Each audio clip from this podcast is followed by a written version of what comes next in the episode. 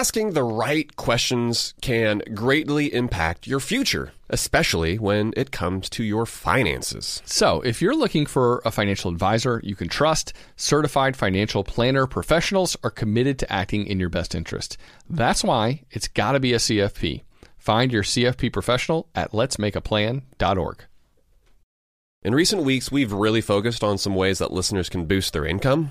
So whether that's through starting your own side business and growing your network like Holla talked about, or when we talked with local realtor Alan about diving into investing in real estate, well, what better way to test the waters? While you are away, your home could also earn extra income. That's right. Your empty space could be an Airbnb while you're traveling, because that's all you need to become an Airbnb host. It's a lot easier than you think, and you don't need to Airbnb your entire house. You can just host your extra spare room. Your home might be worth more than you think.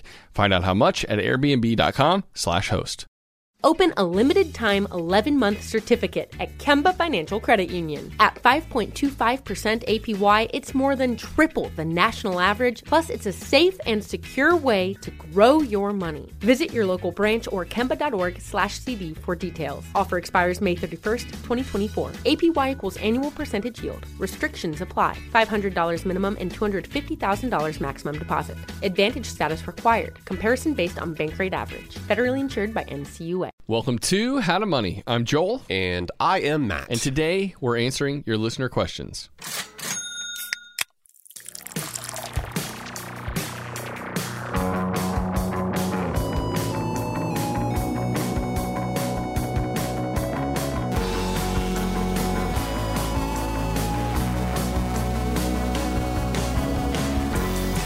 We hope everyone out there had a wonderful weekend, and we're glad that you tuned in to How to Money. It's like a radio pitch. I know you don't tune in on your podcatcher. You hit play. You hit play, but yeah. you don't tune in. You're looking for that little green square, the sea green. What do you call our color? Sea green? Yeah, something like that. It's like sea foam green background. Little insight. Joel and Matt. Do you remember back when we were getting our getting it made, and we almost were this close to going with pink. Yeah, and it was like a salmon-y color, and it was gorgeous. I was wondering if you're going to share that. Have we ever talked about that? I don't know, but maybe we'll share the. We should put the alternate, because I'm on Instagram. Pretty sure I've still got it on my computer, but because we liked it. It looked really cool, but I think we were going too far off the beaten path. I guess ultimately it's like How to Money. Okay, let's go with the green color. Yeah, but we really dug the whole pink look. We were so close. It was a lot of. It would have been cool. It would have been cool. It would have felt like. Miami. Because like the Messi uniform. Yes, which is everybody wants one of those jerseys. Right. Certainly it fits really well with Miami and kind of the what do you call that? Like Art Deco, just sort of like that vibe, the whole thing that they got going on down there. The South Beach party vibe, for sure. Yeah, exactly. But ultimately, I'm glad we didn't go with pink. But this is an Ask How to Money episode. We're going to hear from a listener who is helping a loved one with their personal finances. Another listener is mobile homing his way to wealth. And we're also going to discuss how tax loss harvesting is for everyone.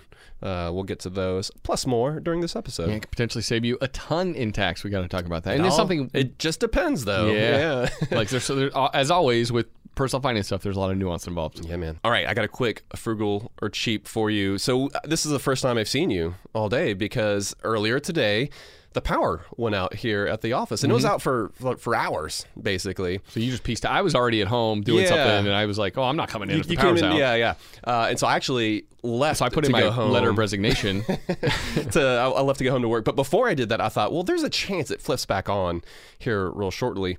So I want to get your take if this is a frugal or cheap. I grabbed the iMac. I unplugged it. Which is like a 24-inch screen, 27-inch screen? It's huge. Yeah, they're pretty big. Yeah. And I walked across to the coffee shop that I always go to every single Monday, because I thought, there's a good chance that they've got power. But I thought twice about it, because I didn't want to be judged. I was afraid that folks were going to shame me for walking in with a giant computer.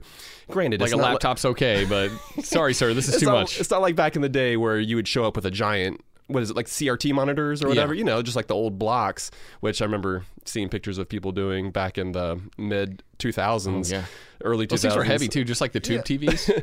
But what are your thoughts? Was is that a frugal or cheap move to be like, I'm going to go over there and set up camp. I think if you did it regularly, for a couple hours, that'd be one thing. Because if I did it what? If you did it regularly, know, where you're like, hey, every, like 4 days a week, I come in here and I just plop down for 5 hours, and maybe I don't buy anything either. I don't patronize this place, but it's a rare occurrence, right? Where we patronize that place fairly regularly, not daily, of course, but they almost know our names. Yeah, yeah. I am actually amazed at this point that they still ask our names when we order the same thing, the two of us, every Monday morning. But no, I think it's totally fine because it's our local coffee shop, man. And if you go there for a few hours because the power's out, I think they understand, even if you are dragging in some gargantuan fancy screen. Okay, I'm glad you feel that way. I did think twice about it, but turns out they actually didn't have power either. Right. And so I showed up, I stood there, and I realized all the lights were off. I was like, oh man, y'all lost power too? And they're like, yeah. And then they saw my computer and started laughing. Actually, one of the girls took a photo of me, or she asked. She was like, hey, do you mind if I take a photo? Because we always joke about people showing up with their with their iMacs to the coffee shops. So I guess it's like an inside joke for baristas to see somebody walking up with her iMac. But again, I think if you did it on the reg and you made that like your home base and you made it seem like that was your co-working space, that's too much, right? Right. You like brought in your filing cabinet too to sit next to you. That's just overboard. Bring in your ergonomic chair. Right. You got your ball that you're sitting on to make sure your posture is good. That would feel a little different. Yeah, too far. I do think whether or not you buy something during a visit, that goes a long way. 100%. Because I was thinking about this the other day. I feel like this is going long, but I'll make it quick. You could save a ton of money by just going to a coffee shop and buying a coffee. Like, think about the cost of these co-working spaces. I mean, that's what you just mentioned that. They're a lot of money. And if you could instead go to some of your favorite different coffee shops, kind of bounce around, keep things fresh. I think I would much rather do that. Granted, we have our little space here because we record the podcast. But if I was just like a programmer or something like that, dude, I would 100% not have a co-working membership and B, instead go to a coffee shop. You know who else? You know who took a page out of that book? J.K. Rowling. Which, when we visited Edinburgh, we walked by the coffee shop where she got her start, where she wrote the first book, and it was because it was less expensive to get a coffee than it was to pay for heat at her apartment. And I'm like, dude, I love that. So much respect for the frugality of J.K. early on, and I love it. She lost it pretty quickly, I think, when she made her riches. Considering her final book pulled up in like the fanciest hotel in town. The nicest suite in the nicest hotel where we went and got drinks one time. Yeah. A lovely visit. But yeah, I think a lot of folks are taking a page out of JK's book. Well, considering too, we work bankruptcy. Yeah. Evidently, a lot of people don't want to pay for those memberships. Yeah. So. Well, yeah. Lots changed on that. There you go. All right, Matt, let's mention quickly the beer we're having on this episode. It's called Broccoli by Other Half. We're drinking our veggies today, which is the best way to do it. Oh, yeah. This big thanks to listener Jason, who sent over just a plethora of good Other Half beers. Jason, we really appreciate you, man. And what a care package. You can't. One of the best. You can't beat that for us to. This was a. I almost shed a tear opening. It made my entire month. I almost said month. Maybe year. Definitely made my week. Yeah, no, that was really sweet. Awesome. And from one of our all-time favorite breweries too. So, by the way, if you have a question you want Matt and I to tackle on an upcoming Ask How to Money episode, we'd love to take it. Just record your question into your phone and then send it our way via email. You can find the instructions there, the simple instructions for how to do that at HowToMoney.com/ask. But this first question is about saving taxes when you're selling investments. Hi, Matt and Joel. This is Raphael from Hillsboro, Oregon. Love the show. Thank you so much. My question is about tax loss harvesting. So I understand that you're able to get the losses back as a tax reduction, but if you reinvest the money, then eventually you would have to pay capital gains tax. If you don't reinvest the money, then obviously you're losing money overall. So it seems like the value proposition is pretty small, just in case you're in a very high tax bracket, and even then it's just about 10%. I'll be happy if you can explain a little bit better what am I missing. Thank you so much. All right, Raphael, good to hear from you, and thank you for that question. Is tax loss harvesting really all that effective? There is a lot of talk on this front. There are different players out there, different fintech companies that make this easier, but let's go ahead and define it first. Tax loss harvesting is basically when you sell an investment at a loss in order to offset other capital gains that you might experience. And if your losses exceed your gains, you can actually deduct those losses up to $3,000 if you are married filing jointly in a given year to reduce your ordinary income. And then on top of that, if your losses are even larger than that, you can actually carry them over and you can claim them to offset not only ordinary income in future years, but also additional capital gains that you might experience. There's so many layers to this onion. You can carry those losses forward indefinitely. Yeah. So this is something where there is no cap, essentially, as to the number of times you can kind of come back to this well and tap it. And so, granted, keeping up with it for multiple years down the road, yes, that does mean you're going to have to keep up with that somewhere. But luckily, the IRS has a capital loss carryover worksheet. Nice. They make it nice and easy for you. It's something that you can find in your... I think it's in Schedule D. That way you're able to stay organized, and future deductions that you might take, you can just reference that. Yeah, it's really important. That's all. It's as simple as that, Joel. There is a little bit of nuance here, right? It's not crazy simple. We're talking about or potential to offset not just capital gains taxes, a significant amount of those, but also ordinary income tax, a small amount of that. And it's also really important to mention that tax loss harvesting, it doesn't work inside of a tax advantaged account. You don't need tax loss harvesting inside of a 401k or a Roth IRA, let's say, because the reason is you're not creating a taxable event when you're buying and selling stocks, ETFs, or mutual funds or whatever inside of those tax advantaged accounts that we talk about all the time, right? Tax loss harvesting, it's only really possible when you're buying and selling inside of your taxable brokerage account, which does result in a taxable event when you're doing that buying and selling. So I just want to point this out, because for a lot of How to Money listeners who are sticking fully with those accounts for the time being, who are like, hey, I'm getting the match in my 401k and I just started, putting money in the Roth, they're not... The taxable brokerage account isn't really on their radar. That's right. Well, this isn't of much consequence to them. This is for ballers, really, who have done a great job not only maxing those out, but sticking significant sums into their taxable brokerage account over the years, too. That's right. Yeah, that's important context to keep in mind. But Raphael, the heart of his question is it really all that beneficial? Well, the goal isn't to lose money when you are investing your money, right? You want to make money. But there are ways to use tax loss harvesting during a market downturn as a way to help save at least a little bit that otherwise would have gone to Uncle Sam. It's most helpful for folks who find themselves in a higher tax bracket.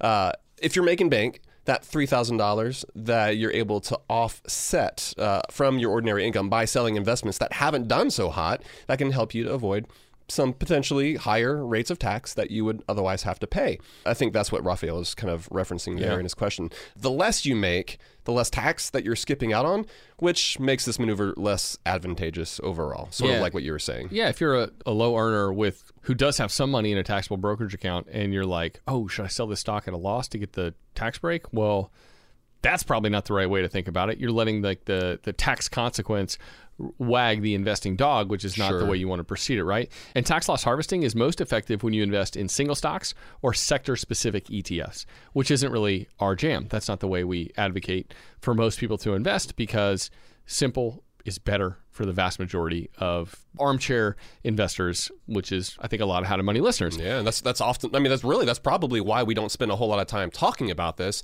because we want to make sure that the initial 80% is taken care of first, which is oftentimes what we're discussing on the show. Yeah, this is a back-end, last 5 to 10% sort of question, right? But let's say you do the index fund investing thing like we do, right? You're at that point where you're investing in a brokerage account, and you want to use tax loss harvesting to your advantage. Well, you can actually use this tax-saving method to get a tax break without shaking up your investment allocation all that much, which is kind of cool. So let's say you could sell out of your S&P 500 fund when the market is down, for instance, and then purchase a total stock market fund instead, which allows you to reap those tax savings without changing your investing strategy much at all. That's right. And, because those funds are similar but not identical, you can go this route in order to snag that helpful little tax break for yourself. So yeah, even if you do the index fund investing route inside of your brokerage account, you can use tax loss harvesting. You're just probably not using it to shield yourself from millions of dollars or even hundreds of thousands of dollars in tax. It's just like a way at the edges to minimize your tax bill. Yeah, for most people. And this is something so literally the example you gave, that's something I did. So it was back in June of last year. I don't know if you remember, the market around that time, it had declined significantly. I think it was down 20% or something like that.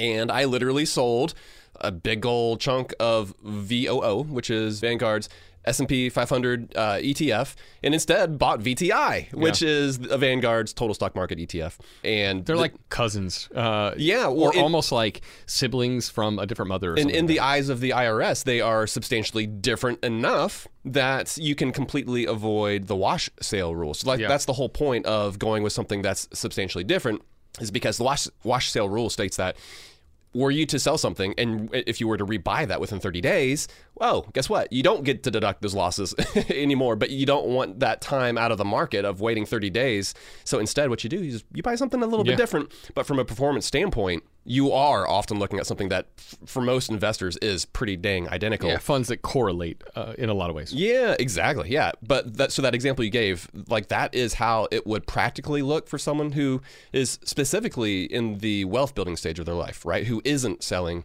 many of their investments specifically within a brokerage account. But for an investor who might be, let's say, in the drawdown stage of their investments, theoretically, tax loss harvesting could save you hundreds of thousands of dollars, right? Or an infinite amount, not an infinite amount, I guess like even millions of dollars. So imagine you were kind of talking about like a baller investor earlier. Imagine there is such a person. And let's say they have a fund that's up $900,000. Let's say he sells it. Well, he's going to owe a ton in taxes on those gains. But then let's say there's another investor who has the same fund that's up $900,000. She sells it. But she also sells a fund that happens to be down, let's say $800,000. Well, she's going to owe a lot less in taxes. She's only going to owe on the $100,000 in gains because of tax loss harvesting. She's able to apply that drawdown of $800,000 to that gain of $900,000, netting $100,000. So for multiple reasons, that's less likely to be the case for most folks. But it is technically possible for this to be a massive way for, in particular, high net worth individuals who have a lot of money, specifically in brokerage accounts, to avoid significant amounts of tax. I think it's important to mention that this is kind of like a, maybe not a black belt move, but if you are a novice investor and you're like, oh, I'm going to read up everything on tax loss harvesting, and I'm going to try to use this to my advantage to save on taxes.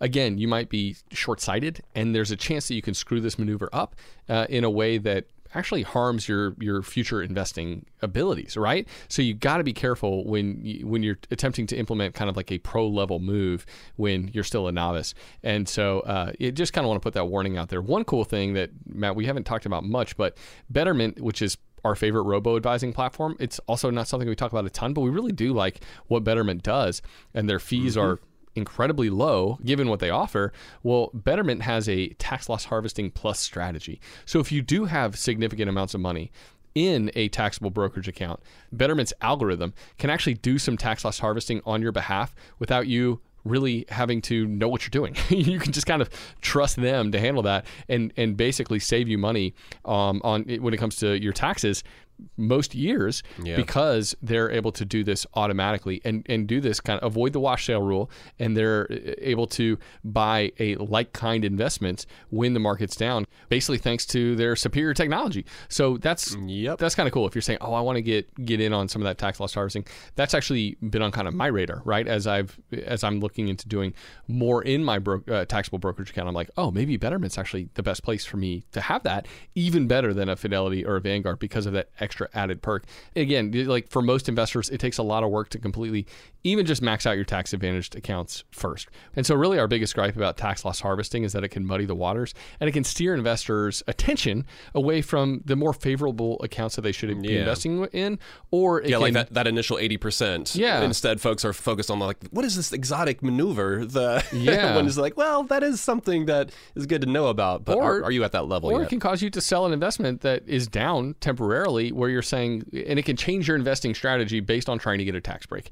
And that's not how you want to use it either. Like just because your Tesla stock is down, you could sell it and buy General Motors, right? But you're like, they're very different sorts of companies. And is that the best move for you? Well, don't do it just because of the tax break that you might be able to achieve. That's right. But we've got plenty more to get to during this episode. We're going to talk about authorized users. We're going to talk about 529 accounts.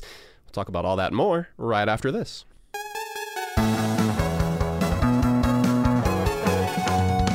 Asking the right questions can greatly impact your future, especially when it comes to your finances. So if you're looking for a financial advisor you can trust, certified financial planner professionals are committed to acting in your best interest. They are committed to high ethical standards and even had to pass a rigorous exam before they could become a CFP professional. They offer financial planning and services that take a more comprehensive view of your financial and personal circumstances and are customized for your needs. Certified financial planner professionals can offer advice on a wide range of issues like reviewing your investment portfolio's allocation, handling an inheritance, rolling over a company retirement plan, building education savings, and so much more.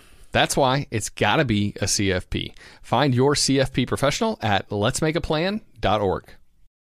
If you're listening to this podcast right now and you're a small business owner, listen up.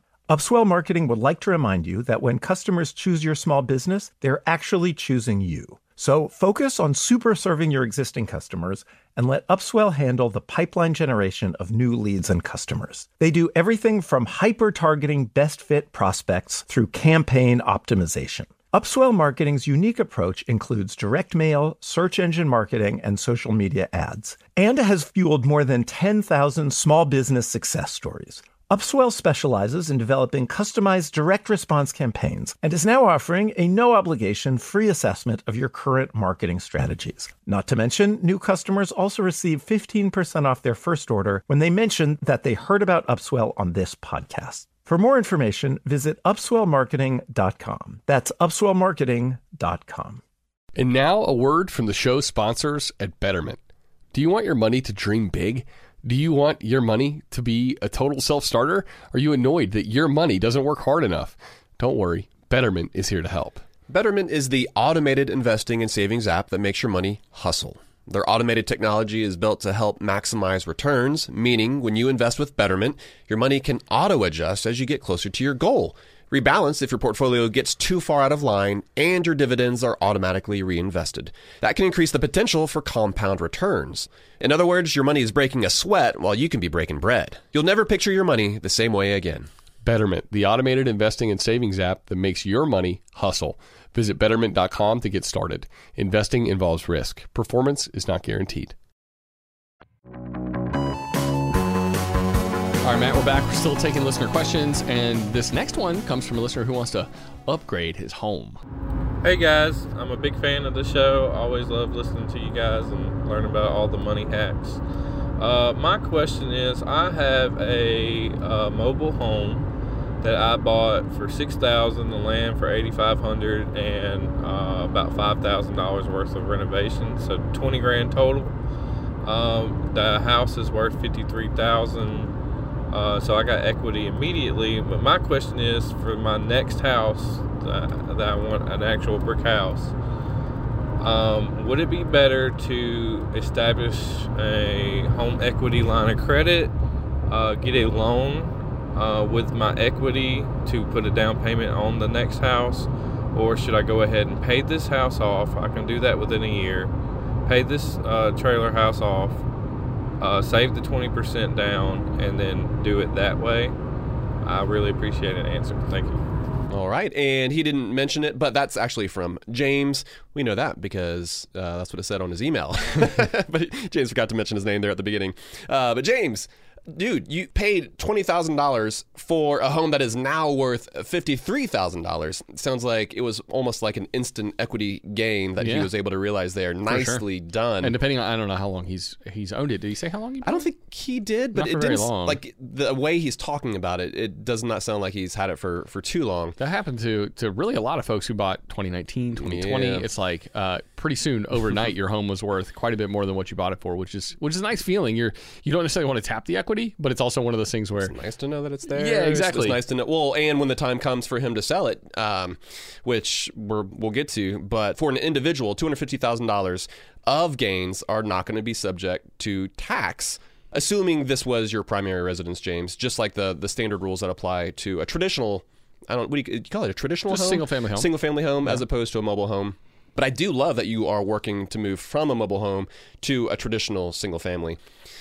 I think most stats show that mobile homes don't appreciate as quickly as single-family homes do. Yeah, so moving up the property ladder, I think, is not a bad goal here for James, and it sounds like he's done his financial due diligence to pull it off. But should he get a HELOC? because he does have that equity there. Should he tap the equity within that home in order to help you to finance the next one? That's the question. And the TLDR is probably not. We would rather you not take the approach that you mentioned where you are using a HELOC in order to tap that equity. Yeah, exactly. The latter approach that you mentioned is the better approach. It's a little more conservative, but it leaves you in a less vulnerable position and just protects you, I would say, protects your finances.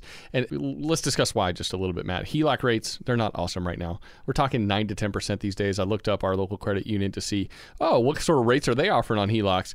You know, it depends on the specifics, but and it depends on your credit score too, of course, but we could be talking easily double digits for HELOCs and that's at a credit union. So imagine kind of what some of the crummier banks are offering and stuff like that on HELOCs. Probably not very good.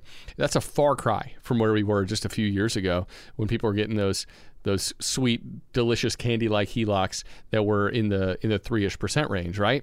And we've just heard way too many horror stories recently of people who tapped their home equity via a HELOC, home equity line of credit, again, by the way, which comes with a variable interest rate, unlike a home equity loan where you lock in that interest rate for a certain period of time. The home equity line of credit, and that rate can, of course, change on a monthly basis, which in an era of rapidly rising interest rates like we've been in, strikes fear into your heart, right, as a borrower. Like, kind of scary to be like, oh, I'm locking in this thing. I'm going to make a bathroom renovation or something like that. I'm going to try to pay this HELOC off, within 2.5 years, 3 years or something like that. Well, as interest rates rise, it's going to mean more money out of your pocket and probably a longer payback period, which sucks. And so, I'm not going to say that taking money out of home equity is a complete no-go and that it doesn't make sense for anyone ever or anything like that. But it definitely makes sense in far fewer cases, given the current financial climate we find ourselves in. We're always in favor of homeowners having a home equity line of credit at their disposal, kind of like a backup emergency fund. But tapping your home equity is rarely a good idea. We'd rather see you take a little more time, actually, to make that leap to this brick house that you're wanting, instead of taking out additional debt, especially at these higher interest rates that could continue to go up. And that kind of debt, it really could haunt you, actually, in the end, totally, if you're trying to accelerate that purchase by taking on my semi-nefarious debt, really. Yeah, just saving up the old-fashioned way, the cash in 20% down for a down payment. That is a tried and true method of home buying. It's certainly going to take longer. Got to have some patience, but that patience is going to pay off in so many ways. Like, there is a reason why 20% is the magical number in order to get the best rate, in order to get the best terms, because it shows the bank, it shows the credit union that you are putting enough skin in the game, right? Like, you're a partner with them. This is something that y'all are working towards together. They want to see you succeed, and you're going in on that purchase together instead of just completely relying on them to give you all the money that you possibly need in order to pull it off. Yeah. And on top of that, there are some additional benefits too, like the ability to avoid additional costs like PMI, which can increase your monthly payment for years to come. And you'll have a smaller principal balance, which is even more important these days given the higher rates out there. And given too that you are no longer going to be making payments on your current home, I think you're going to be able to quickly find yourself with that 20% down in order to purchase that home, the next place that you want to move into, potentially even before selling the current place that you're in. It's not something he even asked about too, but... that puts you in a really strong position. It puts you in a crazy strong position too, and the ability... James, you didn't even mention this, but if you wanted to potentially get into renting that property, that's something that you could entertain as well. For sure. The ability for you to hang on to that for a couple of years if you're going to be staying local and hopefully seeing the value of that continuing to rise. I don't think I would hang on to it long term, again, because of home appreciation and how it's not quite as steep of a return like you would see with a traditional single family home. But man, I think I would totally hang on to that for at least a couple of years, give it a shot, and then sell it without having to pay those capital gains. You're at least testing out the waters a little bit, and seeing if this is going to work for you. So much of that comes down to whether or not you feel compelled or interested in being a landlord. A lot of people say, that's a part-time job I don't care about, or I don't want. Don't want to do it. Yeah, or maybe you're minimizing your career potential in your day job by kind of trying to do this on the side, but... If it does interest you, if it's like, oh, I've thought about doing that and kind of having a couple rental properties someday, maybe that's a dream of mine. Well, if you can save up 20% for the next property and you can hold on to the one that you've currently got, that's a great strategy to help get you there. I think it's the easiest way, Matt, for most people to get into it. It's either house hacking or it's that. Yep. Those are the best two avenues to get into owning some sort of rental real estate. And maybe the next best is like an ADU, accessory dwelling unit, which is kind of like house hacking. So maybe we'll put it in that category. Yeah. But I love that as a way. That's exactly how I got my first rental property. Was like the home that I lived in for a while. I house hacked it, rented out a room. And then guess what? I moved out, rented that whole thing out, moved into another house. And I did that again. And that's a great, that's a tried and true method I think that people can follow. It just makes it easier to get the financing. You have to put less down, and it helps you to build up that property portfolio. That's right. So James, we hope that gets you pointed in the right direction. Joel, let's hear from our next listener who is helping a loved one with their personal finances. Hi, Matt and Joel. My name is Alex, and I'm calling from Western New York. I've been listening to the podcast for some time now and have loved the content that you've shared with us. I'd love to get your guys' opinion on a question I have regarding an authorized user.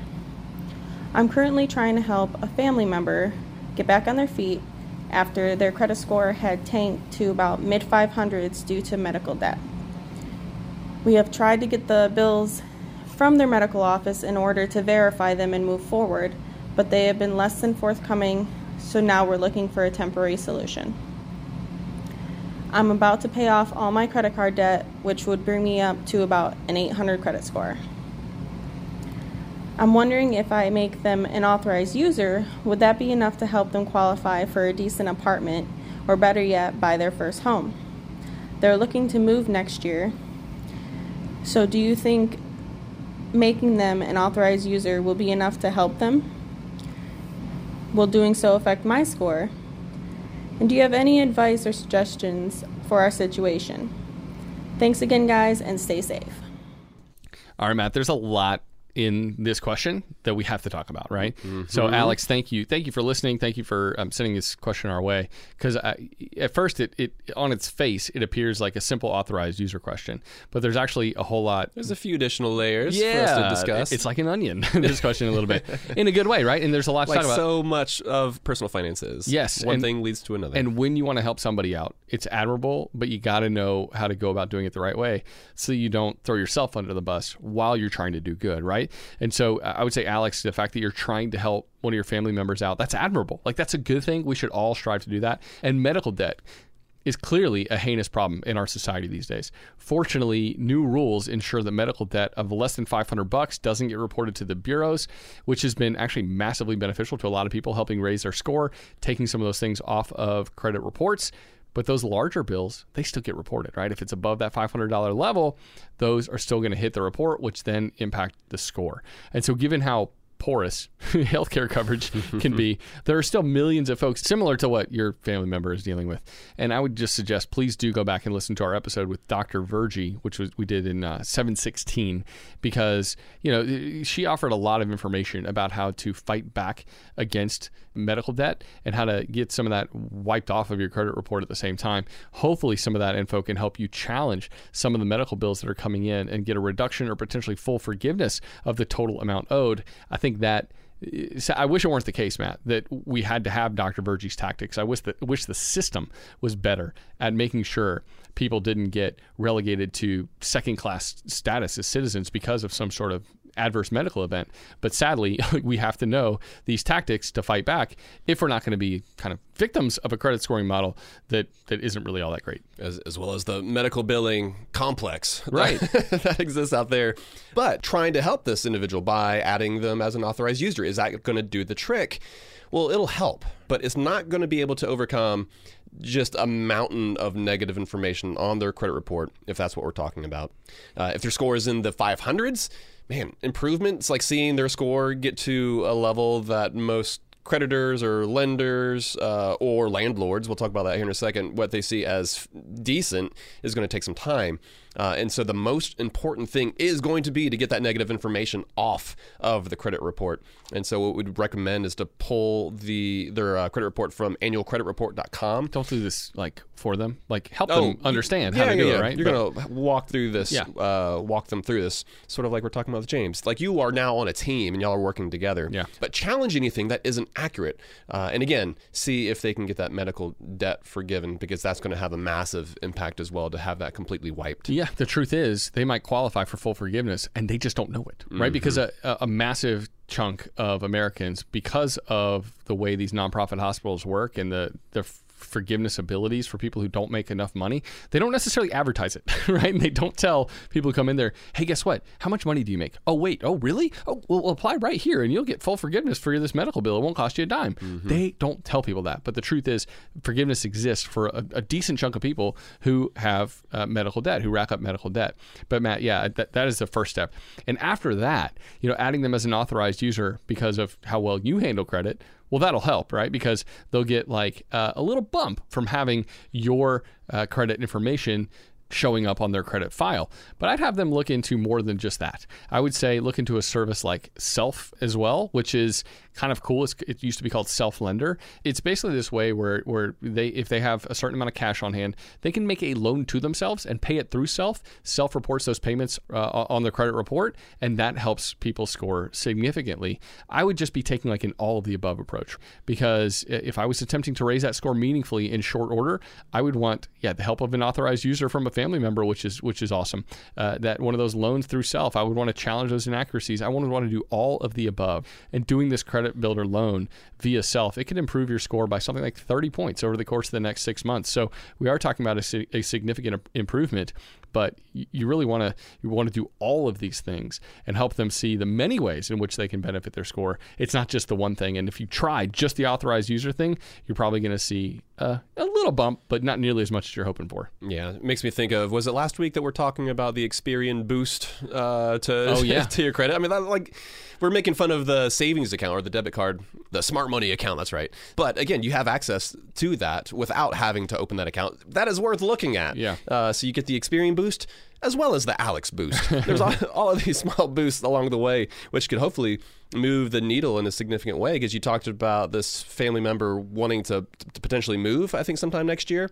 If we're talking about renting, or even if we're talking about buying, their credit score being in a healthier place is going to be integral to them being able to do either of those things, whether to buy or to rent, because landlords and mortgage brokers, they will both want to see a decent score. And aside from just improving that credit score, practically speaking, I think their other focus should be to save up some more money to have that on hand.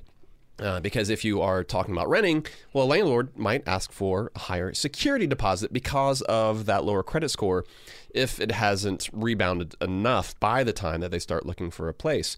That's literally something I've done with some recent renters. They had some hard times in their past when it came to their ability to pay some debt. Both of their credit scores were in a really rough place, but they were super upfront about it and said, hey, this is what we've had, some of the challenges that we faced in the past. This is what we're willing to do. And we were totally able to negotiate a higher deposit, which allowed them to 100% to get the place that they were excited about. Yeah. And oftentimes that would not have been been an option for, especially like a larger property management or apartment complex, right? Kind of thing. No, and that provides you protection as well, right? Just in case they haven't necessarily reformed some of their ways, exactly. Or they're not paying their bills on time and they're not paying their rent on time. Well, that additional security deposit puts you in a better position and allows you to accept a tenant that doesn't have as great of credit. Exactly. And so that's when it comes to renting. But if we're talking about buying, I would say, without knowing anything else about their finances, I'm going to kind of go out on a limb and say that renting for the near-term future is likely going to be their best bet without taking on any additional undue risk by purchasing a home. We don't want them to have very little on hand to put down and to end up financing a home at a higher interest rate than what they would need to. Yeah. So it sounds like you said, there might be some more time in the coming years for reform to happen.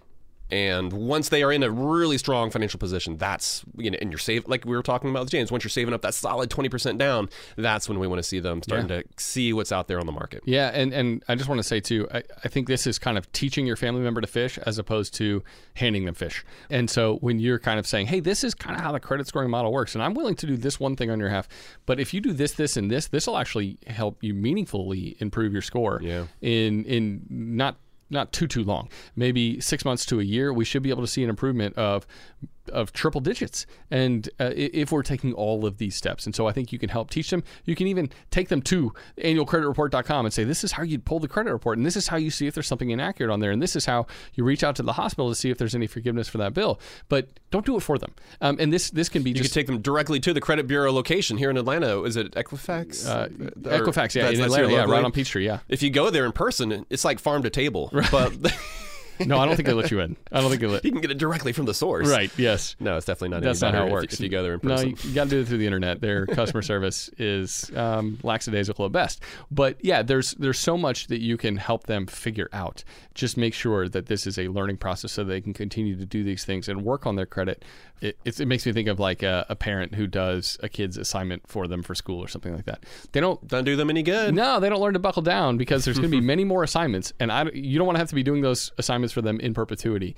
It's one of those things where it's like you have to kind of stick with them through that hard time, through the writer's block or whatever it is, and kind of push them forward so they can have success in future assignments as well. That's and right. Last but not least, Alex, I just want to say congrats on paying off all your credit card debt. Oh, that's huge. I don't, we didn't even mention that. We're thinking so much about your family members' financial situation and credit score. It's got a score she said up in the 800s. Yeah. That's super solid. Amazing. I feel like this is awesome. Worthy of celebration for you for sure. Yeah. And of course, as you know, it's not easy to get there, but you made it happen. And your family member, I think they can do the same.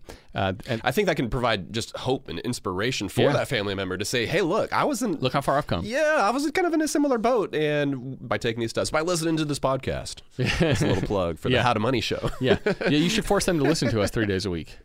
But I think it could most definitely improve their finances. Yeah. The fact that you're walking alongside them is incredible. But Joel, we've got more to get to. We're going to discuss paying for higher education. We'll get to that right after this break.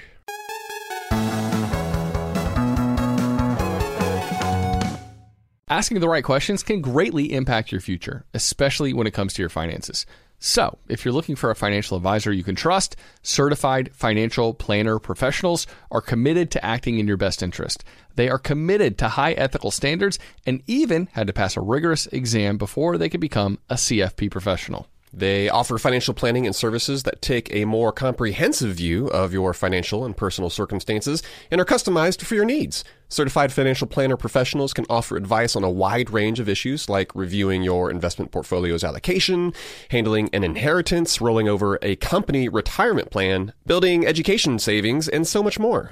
That's why it's gotta be a CFP. Find your CFP professional at letsmakeaplan.org. If you're listening to this podcast right now and you're a small business owner, listen up. Upswell Marketing would like to remind you that when customers choose your small business, they're actually choosing you. So focus on super serving your existing customers and let Upswell handle the pipeline generation of new leads and customers. They do everything from hyper-targeting best-fit prospects through campaign optimization. Upswell Marketing's unique approach includes direct mail, search engine marketing, and social media ads, and has fueled more than 10,000 small business success stories. Upswell specializes in developing customized direct response campaigns and is now offering a no-obligation free assessment of your current marketing strategies. Not to mention, new customers also receive 15% off their first order when they mention that they heard about Upswell on this podcast. For more information, visit upswellmarketing.com. That's upswellmarketing.com. Spring cleaning is kind of an annual rite of passage. We've all got to do it, minimize the junk that we have in our house. Emily and I, we just cleaned our closets out. It took hours, but it was so worth it. Now we've only got stuff in there that we love, and it's easier to find everything too. And so, while cleaning your closets is helpful, well, there's something else you can do for your family this spring. Shopping for life insurance with Policy Genius, for example, is a really important part of your financial planning for the year. That's right. Yeah. And here is the thing that's important to remember, because you might be thinking you don't need to check out Policy Genius because you've got a policy through work. But even if you have a life insurance policy through your job, it may not offer you enough protection for your family's needs, and it may not follow you if you leave your job. With Policy Genius, you can find life insurance policies that start at just $292 per year for $1 million of coverage. Some options offer same-day approval and avoid unnecessary medical exams. Policy Genius works for you, not the insurance companies, and that means they don't have an incentive to recommend one insurer over another, so you can trust their guidance. Save time and money and provide your family with a financial safety net using Policy Genius. Head to policygenius.com to get your free life insurance quotes and see how much you could save. That's policygenius.com.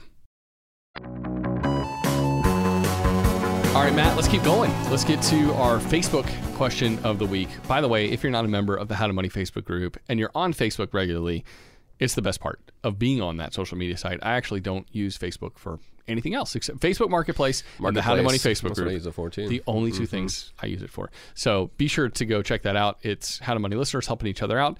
11,000 people strong. This question comes from Brandon, who says, I need a recommendation on places to open a 529 account for a kid's college fund. My current credit union and investment services don't seem to offer it. Last week, we actually talked about how much to contribute to a 529. It's possible to overdo it, but something around the $100 a month level is a great goal to have, especially given, you know, that increased level of flexibility that we talked about. Or if you overfund it, you can, you know, siphon some of that money into a Roth IRA over time for your kiddo, typically, is who you're saving money in a 529 for. But where do you go to open up a 529 account? That's not something we've really talked about much on the show, Matt. I guess we have a little bit. There are really two routes that you can go with this. There are advisor sold plans and there are direct sold plans.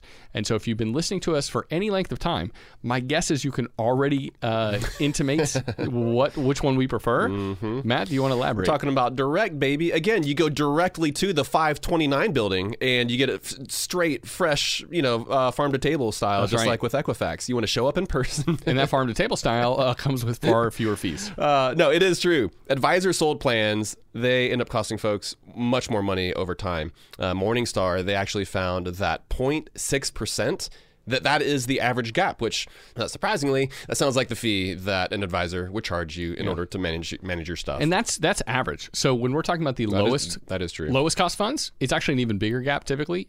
So we'll talk more about that in a second. That's right. Yeah. So because of that, most folks are going to be better off taking the DIY approach, especially given the array of inexpensive investment options inside many of these 529 accounts these days. And so what investment options should you choose? Well, that kind of depends on how old your kid is. Because a straight up low cost index fund can be a great choice. But there are also age-based options that get more conservative as you get closer to needing those funds. Those are well worth considering. I know for the Georgia 529, which it's a weird URL. It's like Path to 529. Path to College 529 or something like that. It's like four different things, just like crammed into a URL. But they've got options, and they are a lot of them that are age-based are based on the date that the year that your child is going to enroll. You've got those, but then you've also got like preservation of capital options, you've got balanced approach, and then you've got the 100% equities, which is the most aggressive option that they have, but it's basically just 100% stocks. And if you're investing for something like a newborn, that can make sense. That is totally the path that you're going to want to take. But if you are looking at funding, he didn't say the age of his kid, but if let's say you've got like a 14-year-old, 15-year-old, you are a lot closer to that kid needing to tap those funds, and you probably don't want to expose your kid to or their money that's in the 529 to that much risk. Yeah, exactly. You're being a little too cavalier in all likelihood if you choose the most aggressive path when they're that age.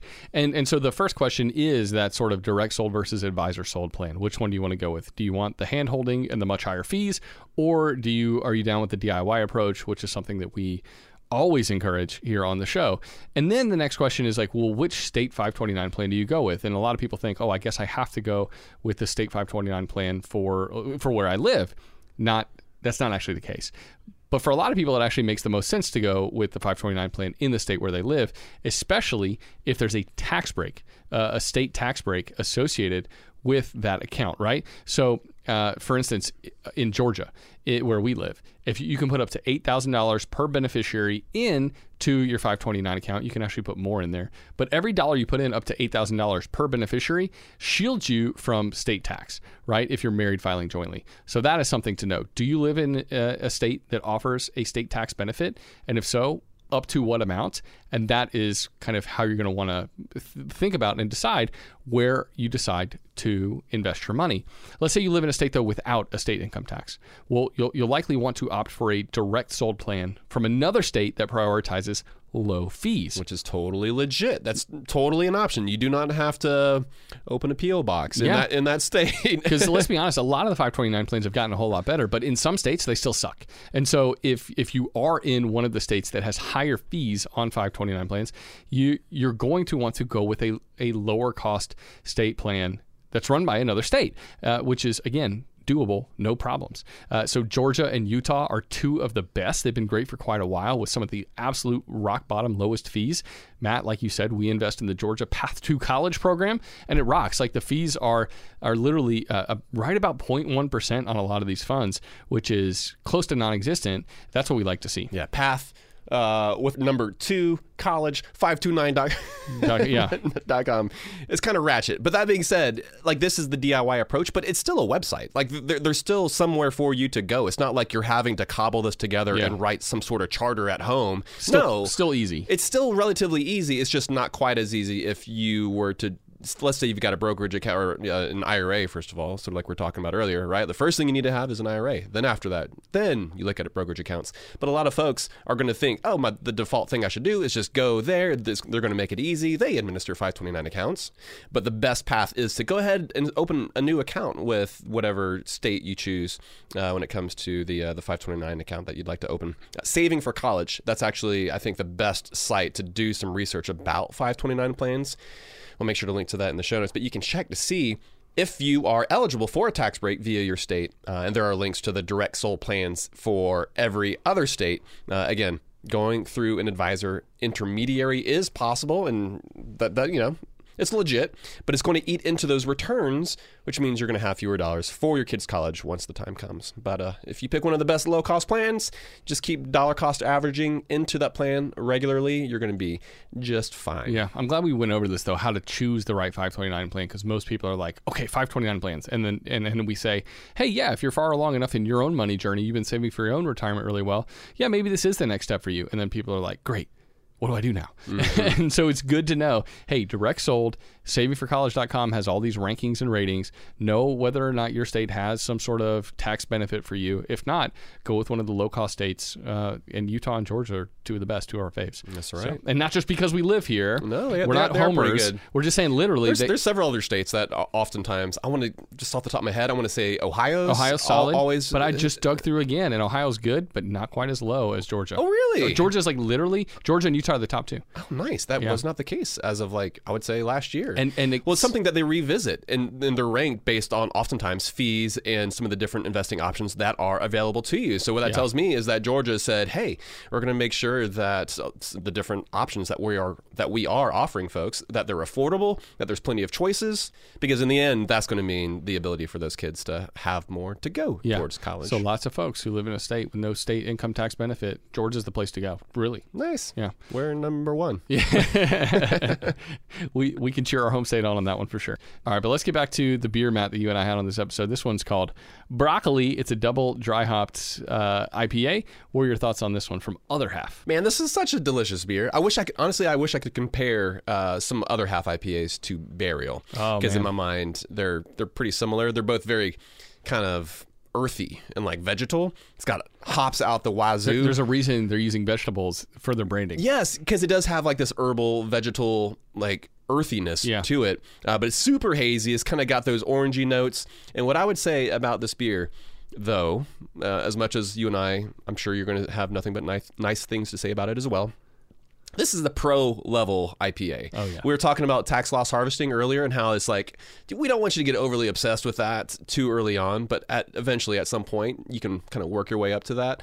That's how I feel about this beer. Because somebody who's never had an IPA, were they to go straight to this, I think they might say, are you sure this is a beer? Yeah. Like, they're not necessarily going to know even what they're drinking, as opposed to having kind of progressed through the craft beer offerings, and you find yourself kind of at this point. But you don't want to go from 2 to 10, right? And this is a 10 beer. It's like an 11. Yeah, it's gonna give you a little mouth kick, and if you can handle it, like Matt and I, we've many years of training have led us to this point where we can drink a beer like this and admire it and appreciate it and enjoy it.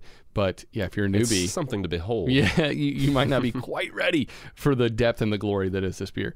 But yeah, no, I love this one. I have nothing negative to say, only positives, and I don't have really much to add except for it's freaking delicious. So good. It's top notch. Just like I've come to expect from Other Half. When Emily and I were in New York, we stopped by.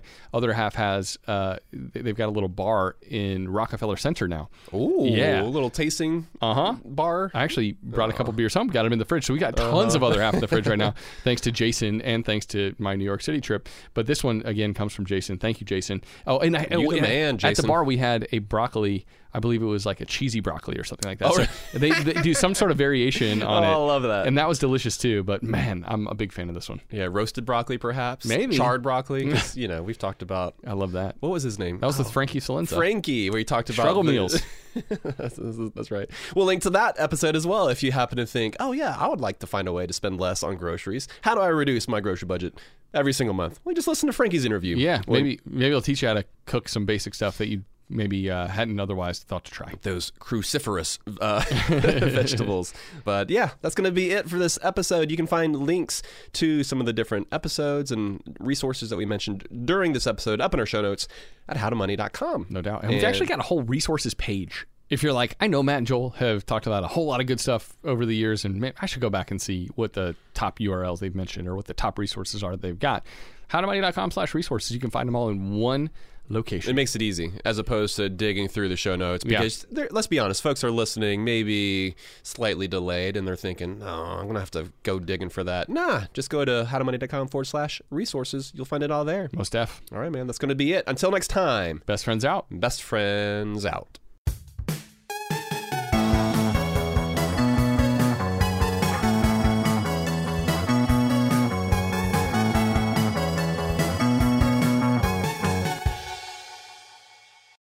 Open a limited-time 11-month certificate at Kemba Financial Credit Union. At 5.25% APY, it's more than triple the national average, plus it's a safe and secure way to grow your money. Visit your local branch or kemba.org/cb for details. Offer expires May 31st, 2024. APY equals annual percentage yield. Restrictions apply. $500 minimum and $250,000 maximum deposit. Advantage status required. Comparison based on bank rate average. Federally insured by NCUA. Hey guys, you know what this playground could use? A wine country, huh? A redwood forest would be cool. Ski slopes! Wait! Did we just invent California? Discover why California is the ultimate playground at visitcalifornia.com. Upswell Marketing would like to remind you that when customers choose your small business, they're really choosing you. So focus on super serving your existing customers and let Upswell handle the pipeline generation of new leads and customers. Upswell specializes in developing customized direct response campaigns and is now offering a no-obligation free assessment of your current marketing strategies. Not to mention, new customers also receive 15% off their first order when they mention that they heard about Upswell on this podcast. For more information, visit upswellmarketing.com. That's upswellmarketing.com.